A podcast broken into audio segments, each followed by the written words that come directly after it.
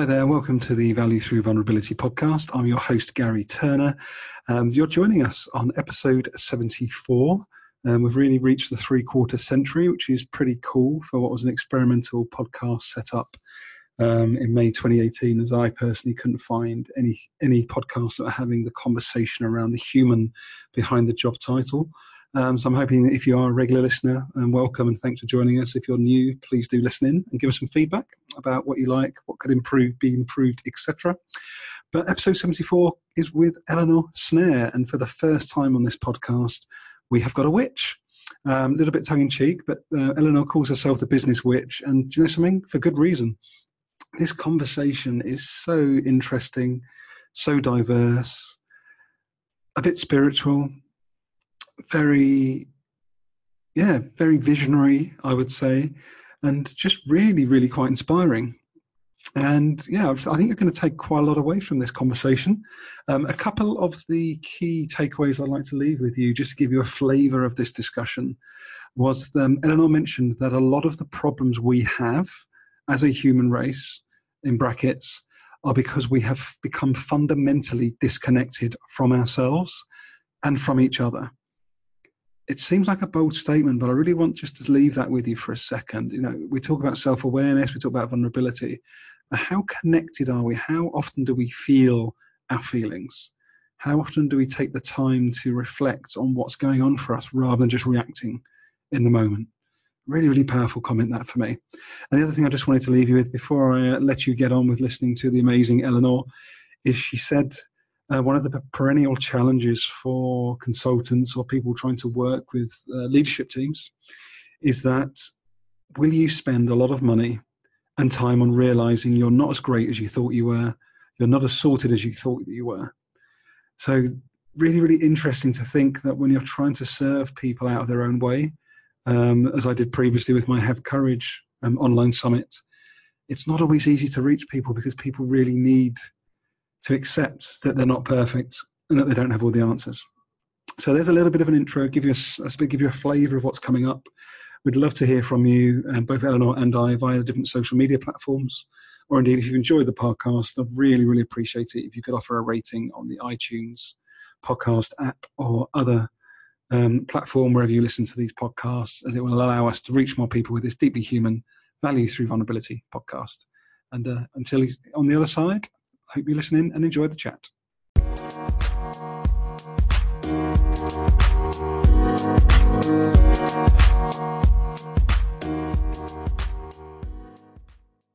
Welcome to Value Through Vulnerability. This is a podcast dedicated to putting the human back into humanity. And this morning, I'm very grateful to welcome Eleanor Snare onto the podcast, who is affectionately known, I'm heard, as the business witch. So, please welcome to the podcast, Eleanor. We're going to explore that hello. today. yeah, hello. Thank you for having me. I'm excited. I'm looking forward to talking about all things witchery.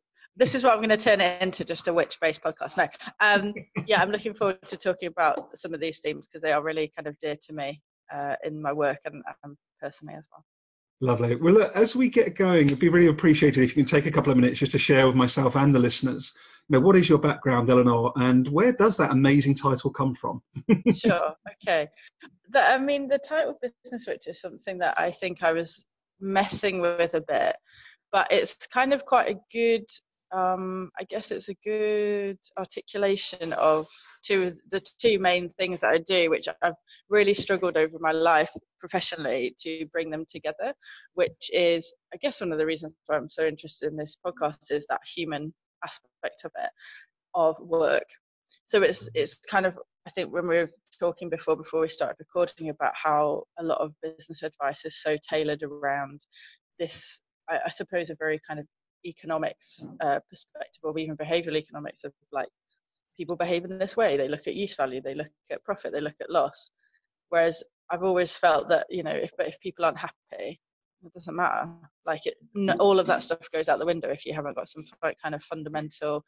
People feel respected, they feel seen, and I've always been very interested in kind of um, I suppose paganism and alternative or old northern European spiritualities where the the character of the witch was really important. So that's someone who is tends to be a bit older, has a wisdom that is harder to define, um, and was also very, very considered to be very, very dangerous to lots of establishments. Mm. And I would say that in a way, that's kind of a, a, position that I feel I have taken in the past when I've worked for other organizations is this kind of this rebel in the mm. midst and you're only rebelling because you're just talking about something that is is difficult for people to talk about which is how they feel how they think um, how they can change those things and the kind of almost the power of that internal monologue um, and the power of those conversations to really change the direction of what they do. So mm-hmm. business witch is is for, was for me a, a, one of the I guess simplest ways of trying to wrap that all up in a parcel. Um, I don't. I think people like it, and it is a it is an affectionate thing. Um, but from my my background, my professional background, so um, I did design at university, then I did history of art MA, and then I went into marketing, as so many artists and creatives do, kind of fall into it. Um, and I was working with a digital marketing agency for a couple of years and moved over to an events and communications agency where we were doing lots of internal events. So big things for, you know, telecoms providers, some fashion brands, like these massive, you know, 1.5 million jobs. And we were doing it as this really sustainable business who was great at at kind of um, talking to people and communicating. We were really, really good at helping our clients get their colleagues on board, but we were really, really bad at doing that ourselves. Uh, and what I found as I kind of progressed through these different um, organizations was that I'm working with external, you know, working with clients who were big, like big household names, was that I was increasingly more interested in people and the communication between people than necessarily the communication itself. So while I was trained as a copywriter, and then I went into kind of content strategy and then com strategy, I was more interested in the bit where you sit down and you go, well, how do we want them to feel, and how do they feel now, and who is this person, and really fleshing out. Like I'm obsessed with customer profiles because I'm just obsessed with people. um, so when I went freelance, I kind of, although I went freelance as a copywriter, I ended up doing more and more people centered work um, so more and more things like branding workshops where we talked about how confident people were in the future of their business, or marketing strategies where we talked about how people thought they had a right to be heard or not. And so over the years, I've kind of more and more begun to focus on that side of it. And in a way, it's a harder sell than to say, I'll do you a brand workshop or I'll do your marketing strategy or I'll do you some you know um, mentoring where we just like I tell you exactly what to do in your business and it makes you loads of money. It's a lot harder to sell to say, sit down with me. You might cry, but you will feel a lot better after having explained all these feelings that you're almost like wrapping up in your business. So one of the things I said to a client recently was, you you can't expect your business to kind of heal the holes in your heart and I think what ends up happening is a lot of people do that, whether you're a CEO or you're self employed or you're working in a team.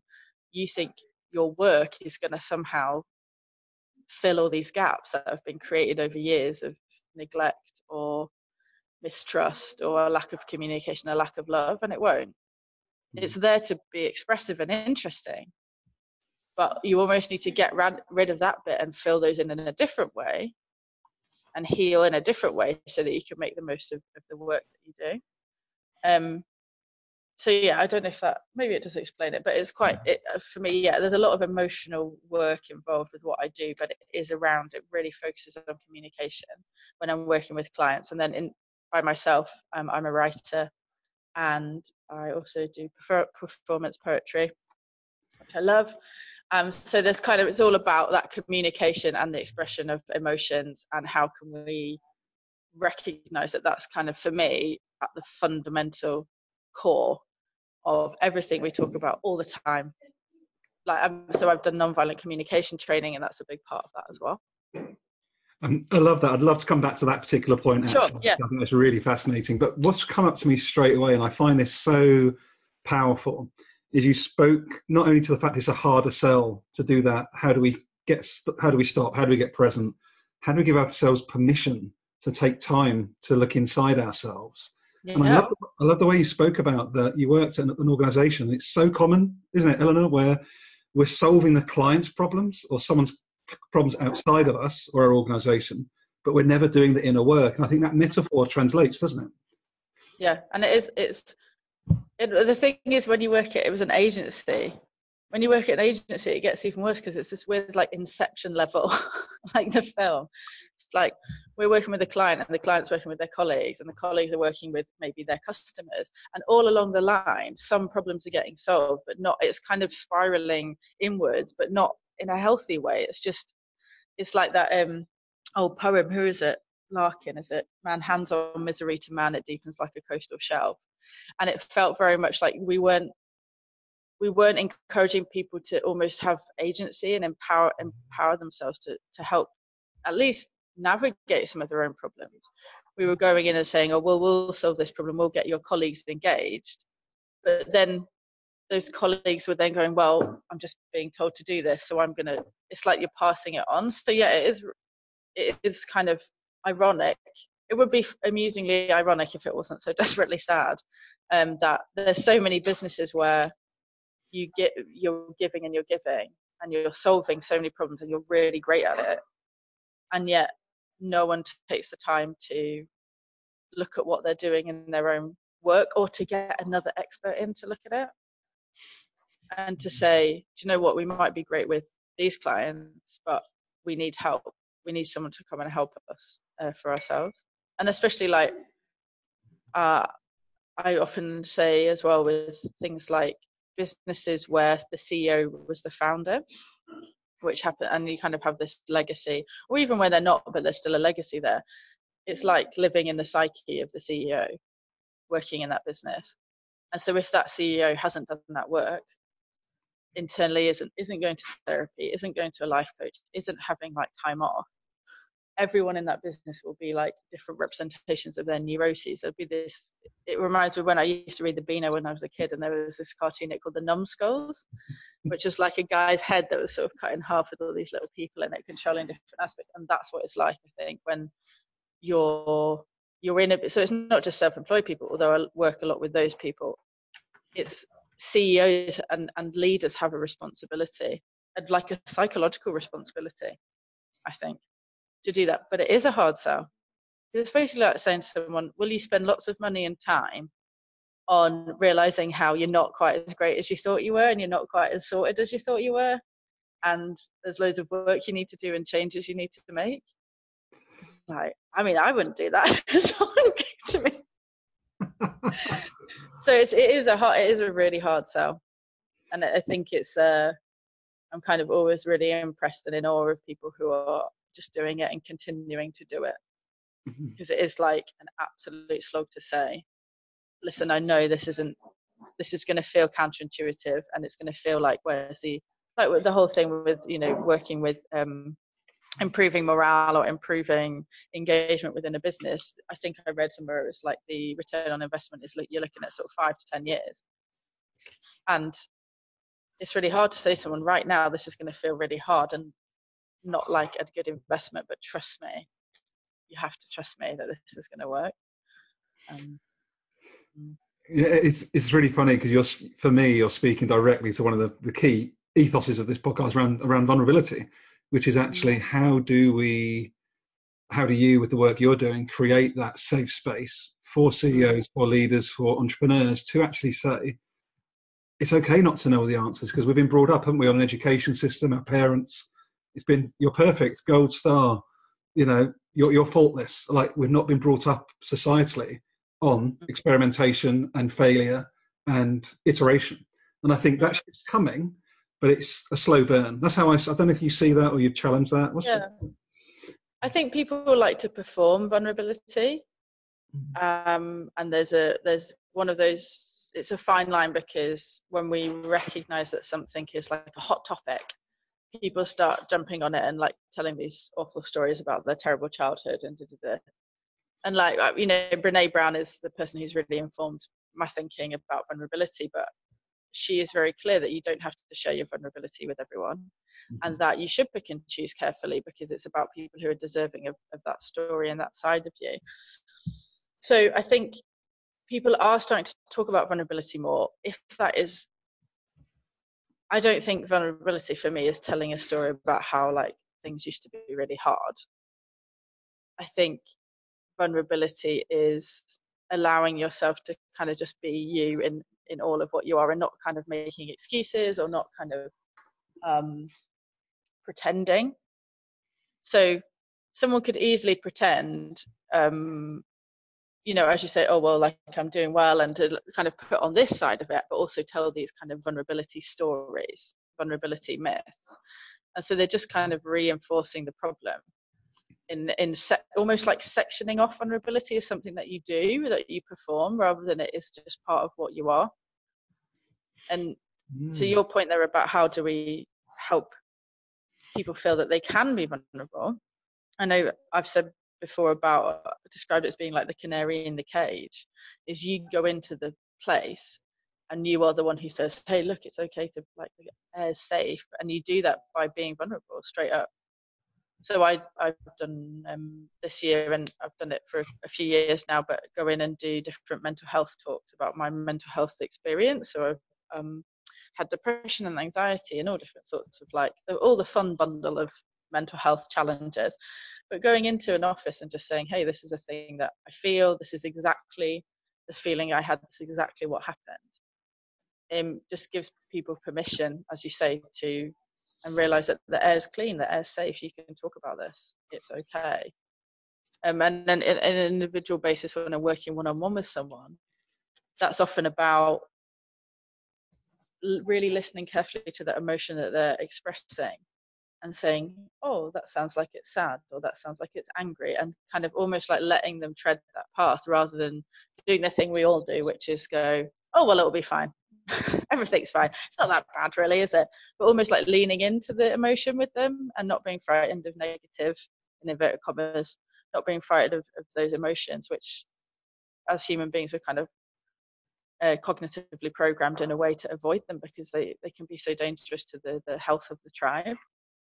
And mm. yet they're really important to express them and collect, like, you know, I'm really interested in things like collective grief, collective anger, protest things like that, as a way to, I suppose, process some of that. So it's almost like, you know, you have to be the one who says, I'm going to do this first. I'm going to stand up and be the one who does it first. And then when it's with the vulnerability, and then when it's individually on that, that closer basis, it's really listening to someone and letting them have the feeling and not making it about you, just letting it be about them and where they are and coming to them does that make sense? It makes perfect sense. And what I love, the Nova, the way you speak to it, it's so powerful because, you know, like you, big fan of Brene Brown. And I think one of the things I love about her most recent book, um, Dare to Lead, she speaks about the fact that, uh, back to your point about vulnerability, and how you explained it, Eleanor, is, and it really resonated with me, was around the fact that there's a lot of people in the cheap seats giving their view, telling you what they think it should look like, etc. But she speaks, and this matters so much to me personally you listen to the people that are in the arena with you. You don't listen to the people that aren't prepared to get in the arena with you. And I think that for me is as a, both a mental model and a metaphor is so powerful because that links very closely to courage. And I think this this interchangeability or close connection between vulnerability and courage, I think is really interesting. Yeah. yeah. And I think people think it's about I remember my ex-boyfriend wrote on the wall in his bathroom. He had loads of stuff written all over the walls.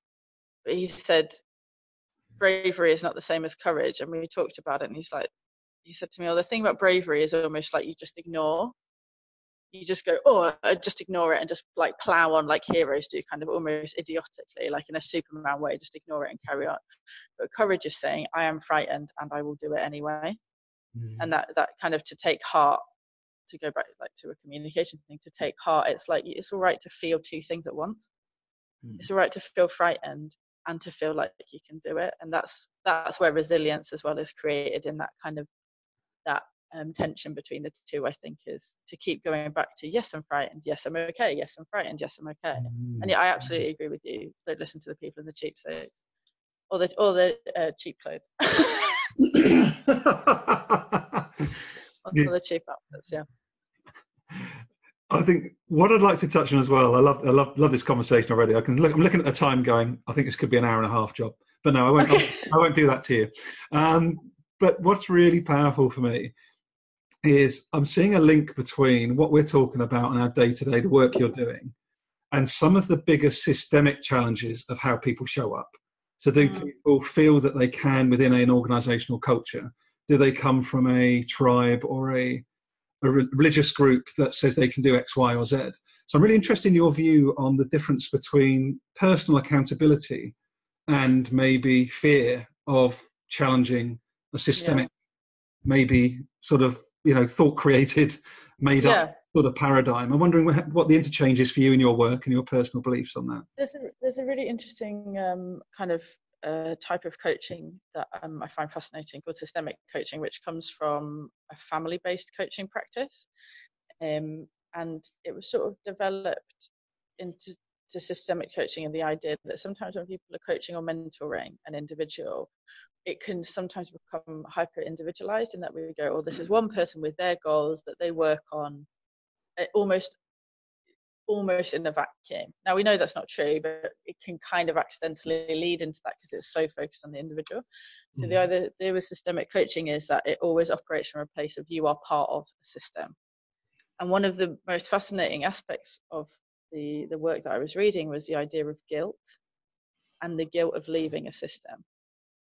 And I think that is one of the things that really people struggle with is the feeling that if I do this, I'm going to feel so guilty. I'm going to have let people down. I'm going to have been have pushed away someone who really cared for me. So particularly around, say, if someone was taught that um, in their family, it's not okay to talk about their feelings.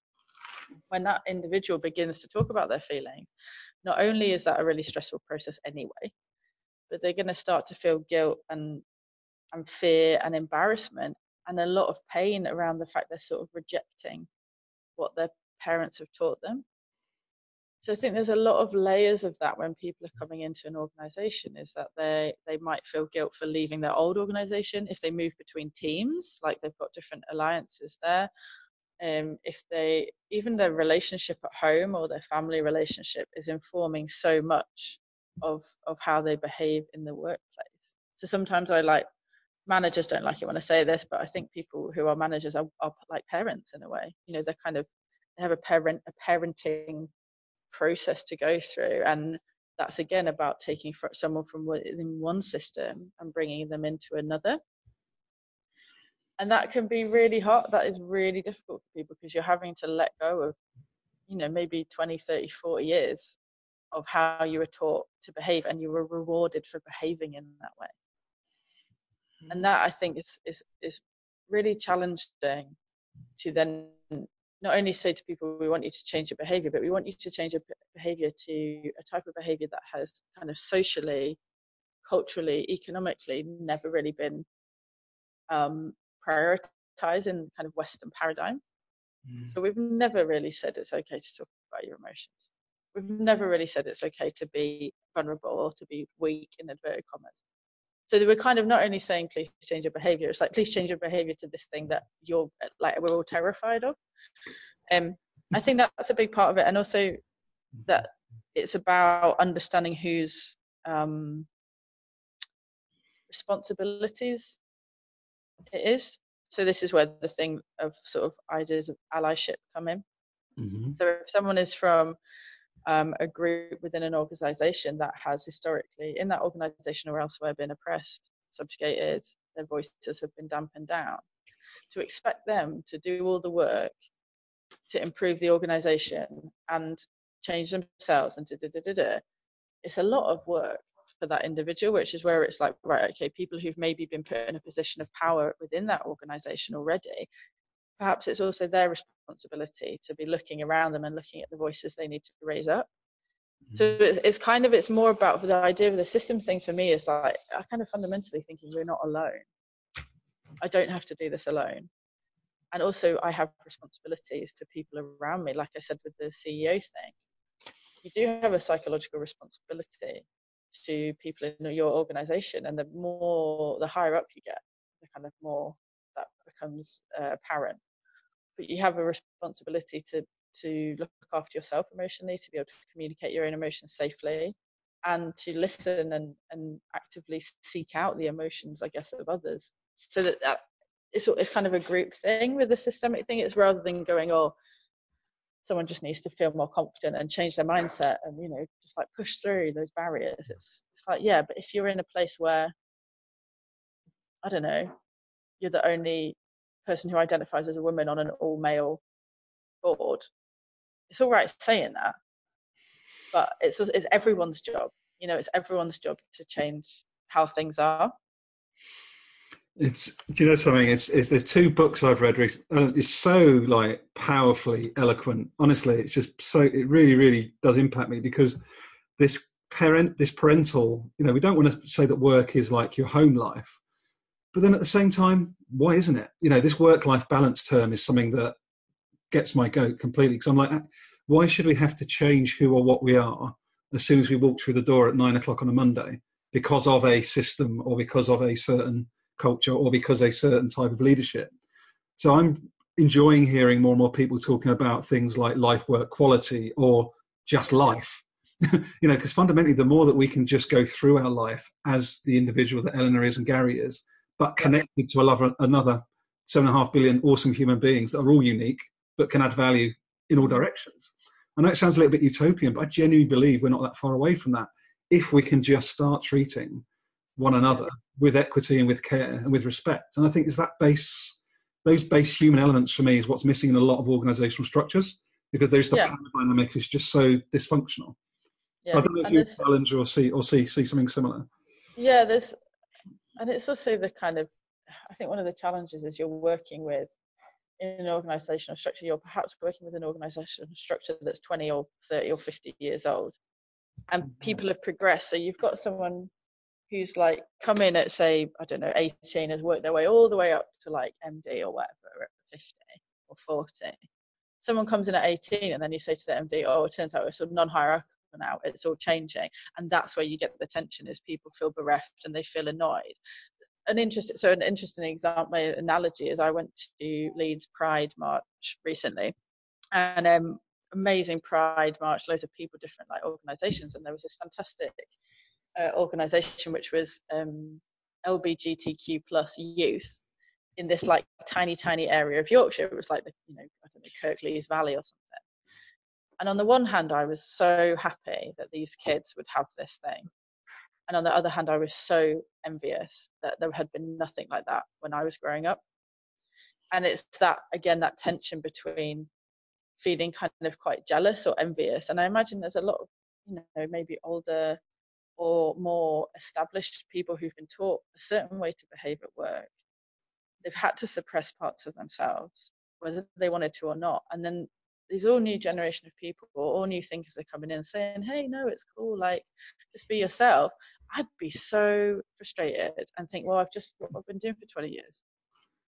So there's a lot of, I think there's a lot of that, and again, that's about talking and having those open, honest conversations, and someone feeling able to say, "I had to work my butt off for 20 years to get where I am."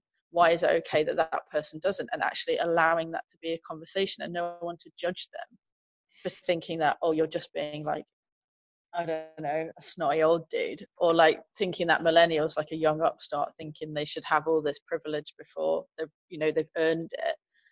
It's having those conversations out in the open and not hiding away from those quite, I suppose, quite. Um, I think my dad would call them rude feelings, but those quite sort of, you know, um, unpleasant and rude conversations that you might need to have do you know some? But I think there's some common themes here, and I think you've, you've spoken a, a lot there to talking to like uh, minority groups or maybe underrepresented groups. Hmm. I think the same solution, certainly from the people I speak to a lot in this podcast, are not is this communication piece, which is actually how do you actually create the environment, the safe space to allow people to come in and say, actually, you are LGBT, I'm not. What does it? What does the world look like through your eyes? Or actually, you're black, I'm white. What does you know? What barriers do you have that I don't have? You know, I just don't think we're giving ourselves the time or maybe even have the courage to have those conversations often as maybe we could do. Absolutely. And to live that. So I think sometimes what happens is, you know, oh, well, Tuesdays is my open door day, but Monday, Wednesday, Thursday, and Friday, I'm an absolute pain in the ass, and I don't like talking to anyone. Like, you know, you've got to. I think this is it. It's when similar with the vulnerability. You can't just perform that safe space. You can't just perform that open communication. It is a commitment, like a life commitment to that way of living. Like with non-violent communication, when I I'd read about it before, you know, something that was really interesting. And when we went to the training, one of the first things the trainer said was, "This is not training about communication. This is a paradigm shift in how you perceive human relationships." You know, it's it's like that level of um, understanding, and I think it's more because we're all the sort of tactics we want people to do. So the talk about your feelings, have a safe space, have an open dialogue. They're almost like tactical. What's underneath those is what you said before. I totally agree with you. Everyone on, everyone on this planet is equal, as Brene Brown says. Everyone is worthy of love and belonging. That we all have something to give. That we all have something of value. That is the fundamental shift. And once one, I think once someone truly believes that, everything else becomes a lot, at least not really easy, at least kind of you know slightly less difficult but at the moment i think there's a lot of people maybe because of the politics and the economic economic system that we inhabit is that people just don't believe that they do not believe that everyone mm-hmm. has a voice that is valuable and so when you're coming from that place whatever you do on top of that is kind of just a bit like i don't know lipstick on a pig really you know it needs to be more like in the bone changed. Mm-hmm. And that's why I think there is, it feels like a generational shift because there is such a, there has been that kind of um, political conceptual divide between generations of like, oh, well, we need to do it for us. It's about us. Then you've got a kind of transitional period and then a whole group of people going well actually turning looking around going i think the world seems to be completely bollocks we should probably like band together or help or something so there is i feel like that's why it feels like a generation of sea like a sea change but it's actually not i think it's about going look around you and saying think about who's helped you over your life and how many people have made so much difference to you and then imagine that an entire planet full of those people like that's what we've got I think when people really fundamentally believe that, it's a lot, it becomes simpler, let's say, to have conversations where you say, I don't know. What is your opinion? Like, what's the world from, you know, your perspective? And, what did you get out of? Because this, this non-violent communication is something you know what it's mm. like. You have a million books or a load of ideas. I've got lots of them. Yeah. I've not got around to this one. So, like, what did what, what impacted you the most by going through that training in nonviolent? What is your sort of one or two biggest takeaways or, or realizations for you? The big, uh, the main kind of te- well, one of the main tenets is that every emotion that we express is related to a fundamental need that we have. And if we can hear the needs in each other, we are more likely to come to a solution. Mm-hmm. So you know they always give the example of like you come home and your partner hasn't done the washing up even though they said they would.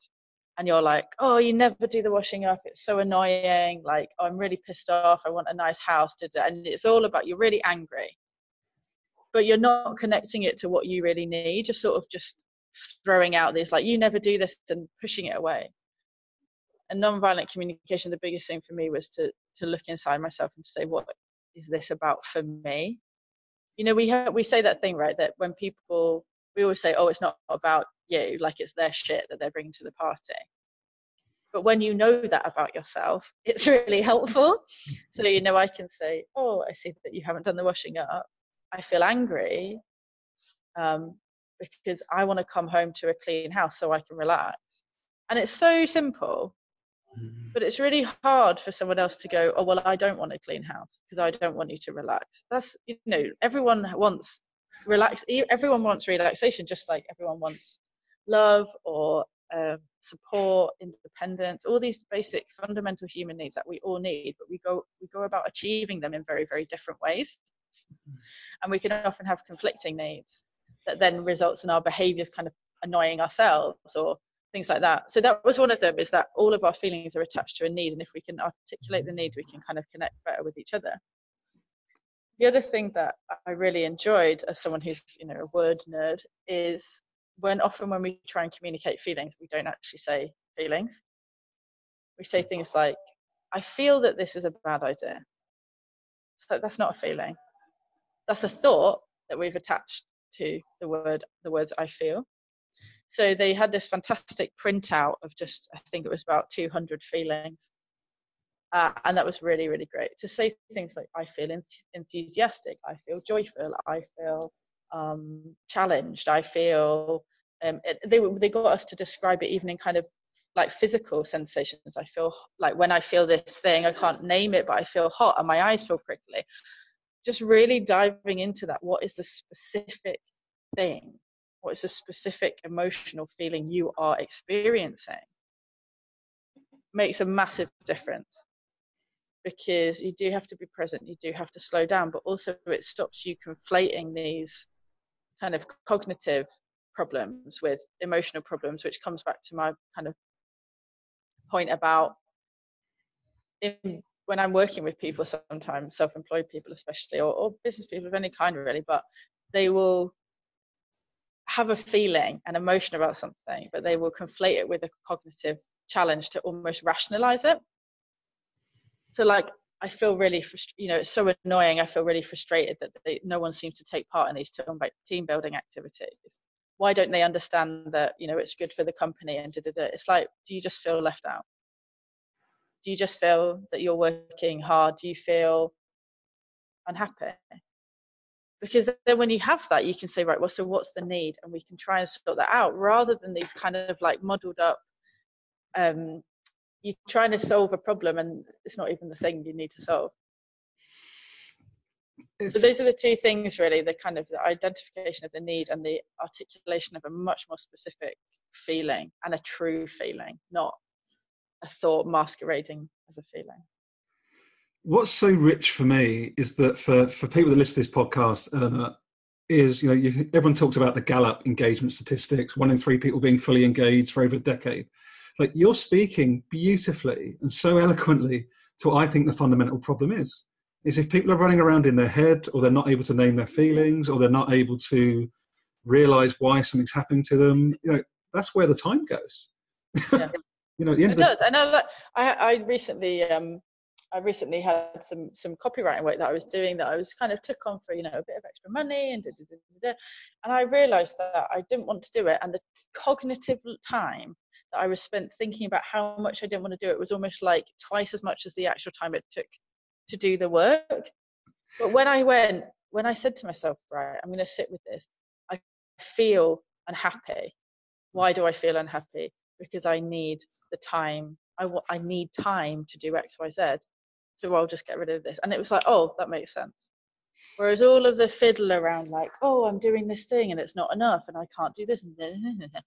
It's just it makes things much more complicated and often it's you know i've had a few clients say to me oh well i feel like i can't say i can't say something like i feel sad because it sounds too much like a child and i think people are really frightened of coming across as childlike when they express their feelings but that is kind of who is talking. You know when we have feelings it's this very very simple very beautiful very easily pleased and easily upset individual and that's that, that little person within us that little child. And it's all right to just sit at work and say i feel sad today. You know it doesn't matter if you sound like a seven year old like okay that's great. So what would how could we make that seven year old happy how could we help that seven year old be happy? And i think yeah i totally agree with you. People spend so much time uh, thinking about thinking um, when if we spent a bit more time simply feeling and expressing that and trying to understand how we could you know negotiate that feeling and, and fulfill those needs it can be a win-win situation. And I, you know i come from that as someone who was taught that thinking is you know the best thing since sliced bread and logic and rationality and justification are the you know the thing that we should do that's how i was brought up every opinion that we had from when i was a small child we had to justify it we had to show like why we thought that and we played loads of logic puzzles, and it was all very much like in our heads. So like my biggest journey personally through vulnerability has been going, that's not who I am. Who I am at the heart of it is a feeling person. And that has been a stronger guide for me and a better guide for me than any of the kind of cognitive um, work and processing that I've done, you know, throughout my life. And professionally as well. You know, there was a time like I think earlier this year or maybe late last year where I realized that every single professional decision I've ever made has been based in my intuition. And how frightened I was of admitting that. How I thought that would people were going to laugh at me and people would say, oh, well, how can you say that? And it's like, well, because it's true.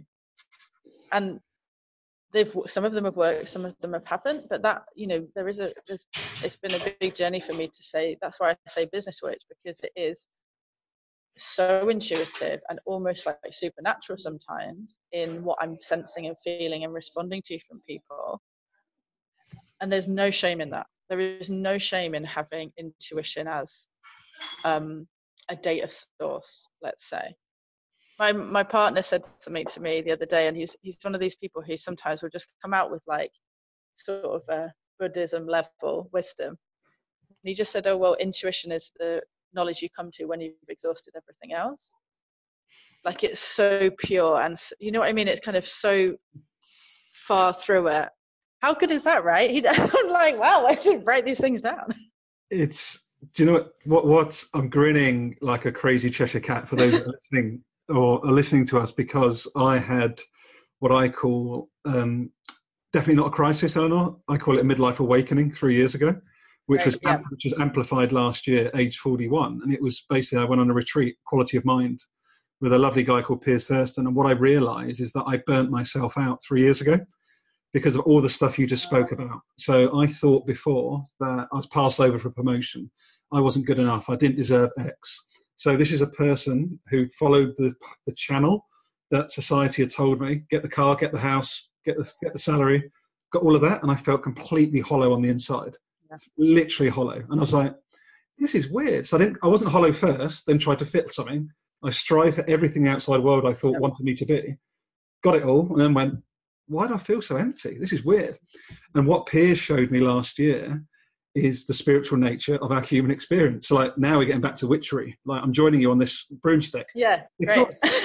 no, but really, because the thing is, like I hope people hear this seriously because when we're talking spiritually, we're not talking woo woo. We're talking about there is something bigger than all of us, mm. and that intuition piece is huge in that because what I didn't use, I did not trust myself with my intuition. Oh yeah, that's so. yeah, and I think so that's the big shift. Is actually, can I trust that gut?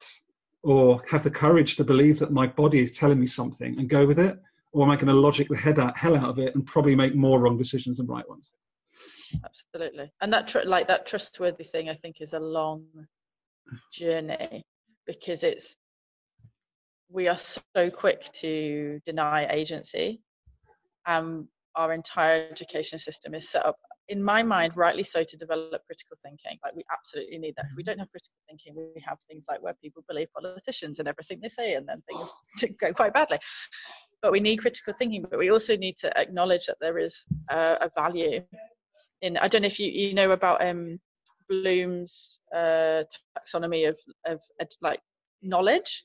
No. It's like different. It's like a pyramid, um, and it's got different kind of layers they say of knowledge with the top one being this kind of like very very critical um, ability to analyze synthesize these are all the things so you kind of the base level is knowing as in something you fundamentally know and I, so I was formerly a university lecturer and I'm starting some university teaching again and that was part of sort of our training is learning about this Bloom's taxonomy and understanding that we're trying to get kids up to the top levels to be critical thinkers and, and I remember looking at it and being like oh but I just think that bottom layer is really really important.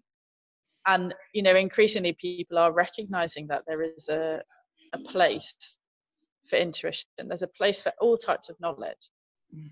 I think it's taken a long time, and there's a lot of people like yourself, like me, who've experienced their life and who've been taught that that there is no place for that. Mm-hmm. And if anything, that needs to be shut up and avoided. Whereas it, for a huge number of people, um, and I think both of us have come to that realization, is that is the guiding force. Mm-hmm. And that, for me, I agree. There is a, a something greater. I quite like thinking of all the different ways people like to explain that whether it's kind of energy or Jungian subconscious, collective subconscious, or like scientific, you know, waves or whatever. God, I don't really care.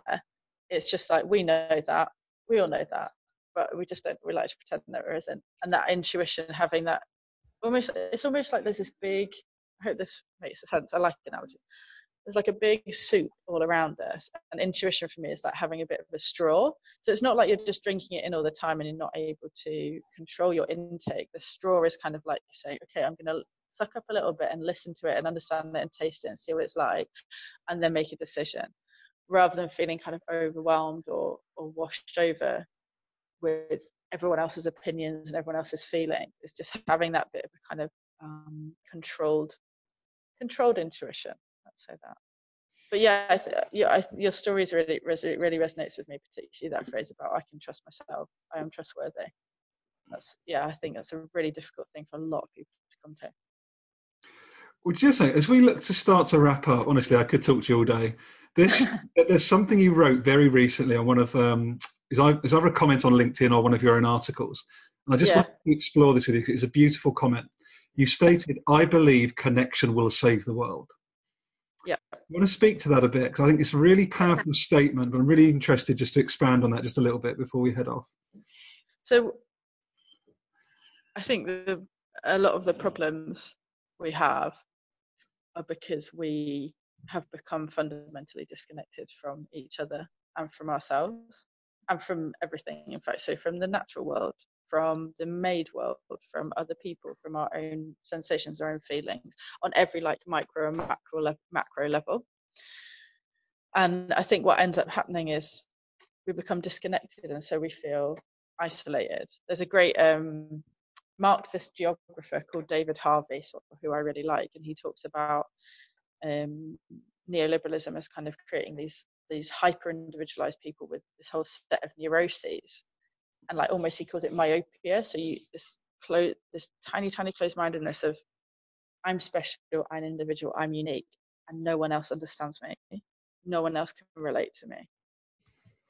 And when that happens, is we start to make decisions based solely on ourselves and solely on like the way we see the world, which ends up having these kind of, in my mind, ends up having these very kind of narrow-minded, often like right of center views because you're not making a decision with a community in mind you're making a complex community in mind. You're making a decision based on literally just you. Or like i want to own a gun so everyone should we have to be able to own guns. It's like you can't it's it's so fragmented and so disconnected and you start to do things like well i don't understand how if i eat meat that affects these people over here because you're not connected to them anymore. Um, there's a kind of part of Marxism as well about the social life of objects. So we, we don't know how people make things anymore. We're disconnected from making. So we think things just appear, which means they can just disappear and go into landfill and we don't care about them because we're, we're so isolated from all of our experience. And for me, if we make those connections again, reconnect, that is what's going to save us so if we reconnect to how we feel, it will help us communicate better. If we reconnect to how we think, it will help us make better choices. If we reconnect to our neighbours, to our work colleagues, to the people immediately around us, it will help us make decisions that are better for everyone. And you expand that out bigger and bigger and bigger and bigger. There's a bit like there's a, I think was it the Headspace meditation app. I don't use it anymore, but it had this bit where it's like, oh, think of someone you like and send them good vibes. Think of some someone you don't like and send them good vibes. Think of the room, think of the city, think of the world, and it's just gradually increasing that level of connection. And to me, that that's why I kind of get frustrated if people are saying, "Oh, you know, Trump vote is this or Brexit vote is that," and like kind of demonizing and dehumanizing these people because the more that we do that the less connected we are and if we're not connected we can't help to can't think to work together we can't influence people we can't make changes. And particularly for me around the the environment and the planet the more disconnected we are from how the world operates and how it has operated long before we were here the harder it is for us to make decisions that benefit that and and continue that and are sustainable. So that's why you know i really do connect think connection is going to save us because it will help us come back to a place where we make decisions that is about all of us. Not just surviving but like genuinely being happy.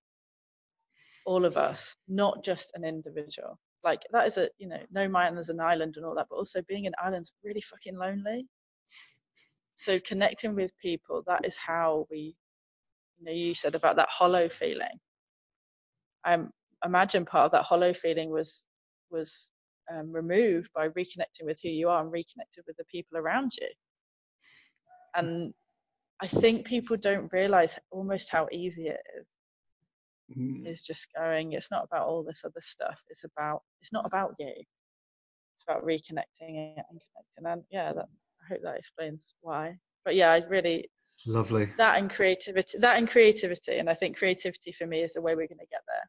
About doing things differently, thinking differently, feeling differently. You know, approaching the world with a kind of this sideways artistic slant. But that's how we get to true connection. And it's like Donald. You know, I always say about Donald Trump. People are like, "Oh, what would you do if you met him?" And I'd say to him, "I'm sorry you feel so sad. I'm sorry you feel so alone." because that's what I see. And I think if people genuinely connected with each other a bit more on that level, even though it's hard, we would, we will, we will change the world. It will change the world. I'm literally like people. I get amazing guests. You're amazing, Eleanor. I love it. No, but I've got this real genuine buzz because what you spoke to for me there, you said, you know, get back to connection. I think that's the fundamental thing for me. I truly, deeply believe we are all already connected and we've lost our yes. way. We've lost yes. our way to materialism, to individualization, to myopic focus on the wrong things. And I think we're now on our journey back to a, to this connection. So it's like I call it almost like a re. It's a I, I call it a reconnection on mass. I'm seeing it with the Humans mm. First movement. I'm seeing it with Black Lives Matter. I'm seeing it, you know, all these different Greta Thunberg. You know, just all of these different movements they're all part of the same thing, which is just a reawakening as to what we are and who we are. Mm. I genuinely believe that. Yeah, I, I agree. It is. It's always been there. It will always be there. It's we'll, we'll just some people will just you just wake up. I've definitely had it. You just wake up one day and you go, oh fuck, that's what it is. it sounds so ridiculous, but you go, oh, that's what it is. And I think that's I completely agree with you. It's reconnecting reconnecting absolutely. It is already there it's just like getting that straw dipping back in jumping in jumping into the pool. It's beautiful and oh, honestly i've got so many things to reflect on and how can people connect with you? Because i think there's going to be a lot of people listening to us that will be interested to follow up the conversation sure. So my website um, is eleanorsnare.com it's my full name. If you google me that is me. I am the only one on the internet um, I am also on LinkedIn, Eleanor Snare, and you can also find me on Instagram at Eleanor Snare. I just keep saying my name a lot now. Um, but if you find me on any of those channels, I also have a newsletter that I write, an email newsletter.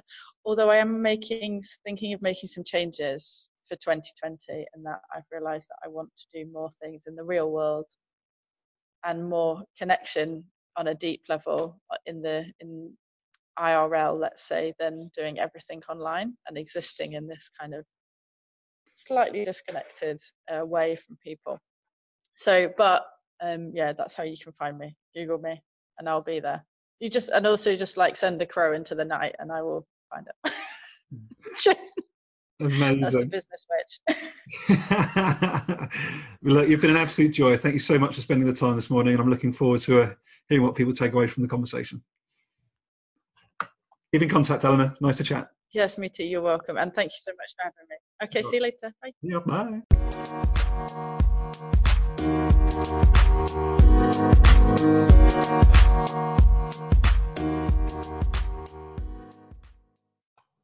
Hello there, just Gary Turner wrapping up this awesome conversation with Eleanor Snare, affectionately known as the Business Witch there's four things I just want to share with you, and I wonder if these resonated as much with you, the listener who kindly joined us today.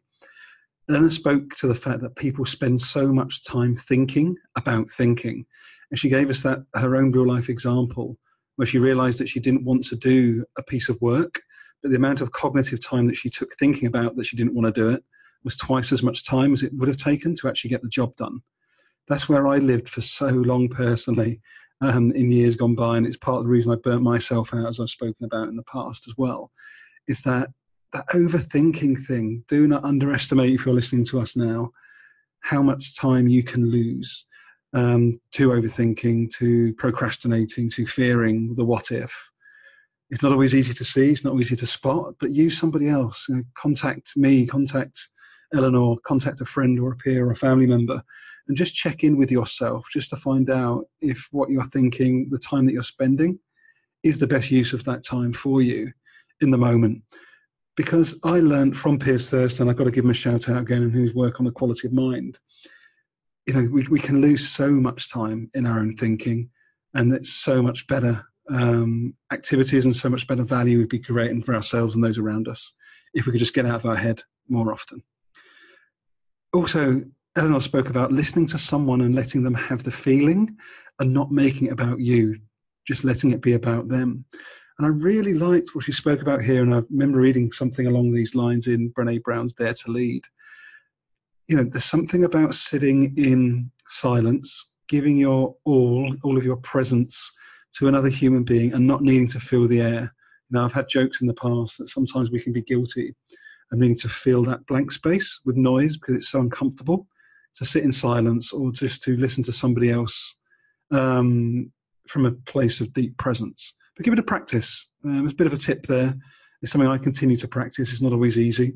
Um, but I had an experience last week with my good friend Colin Smith at an Odin meeting where we literally sat in silence, literal complete silence for up to six minutes at a time, waiting for someone to intuitively um, have a thought that they wanted to share with the group. I really loved Eleanor's description of vulnerability. It's actually one of my favourite uh, of all, of all of these episodes, of the 74 episodes so far. For Eleanor, vulnerability is allowing yourself to just be you in all you are and not making excuses or pretending. Just beautiful. This is something wonderfully, wonderfully present and accepting of oneself. Yeah, so just allowing yourself to be you in all that you are. I really hope that resonates with you. I think it's a really special description of vulnerability for me. Um, do drop us a note. I'd, I'd, love to know if this resonates with you, if you challenge it, or what your own description the, as a listener would be of vulnerability. And finally, I really loved how Eleanor spoke about the uh, this metaphor around the soup, and that every now and again we suck on the straw of intuition from within that soup that surrounds us, and that's where we have these realizations or these moments of enlightenment. And I've certainly been grateful to experience a number of those myself um, over the last uh, nine months. So I really hope this conversation resonated with you. I hope that you took at least one thing away that can help you shift your own thinking, maybe get out of your head, maybe trust your, your guts, trust your heart a little bit more than maybe you normally do. But whatever you take away, do let us know. It'd be really appreciated to, to know if this conversation resonated with you. So until next time, my name is Gary Turner. You can find me on at Gary Turner Zero on Twitter. You can find me at my website, which is the listening organization, one word, .co.uk, and you can find all of Eleanor's contact details in the show notes. And until the three quarter century, um, on episode 75, we look forward to speaking you, to you then and uh, wishing you a fantastic day and week and evening or morning, wherever you are in the world. Take care.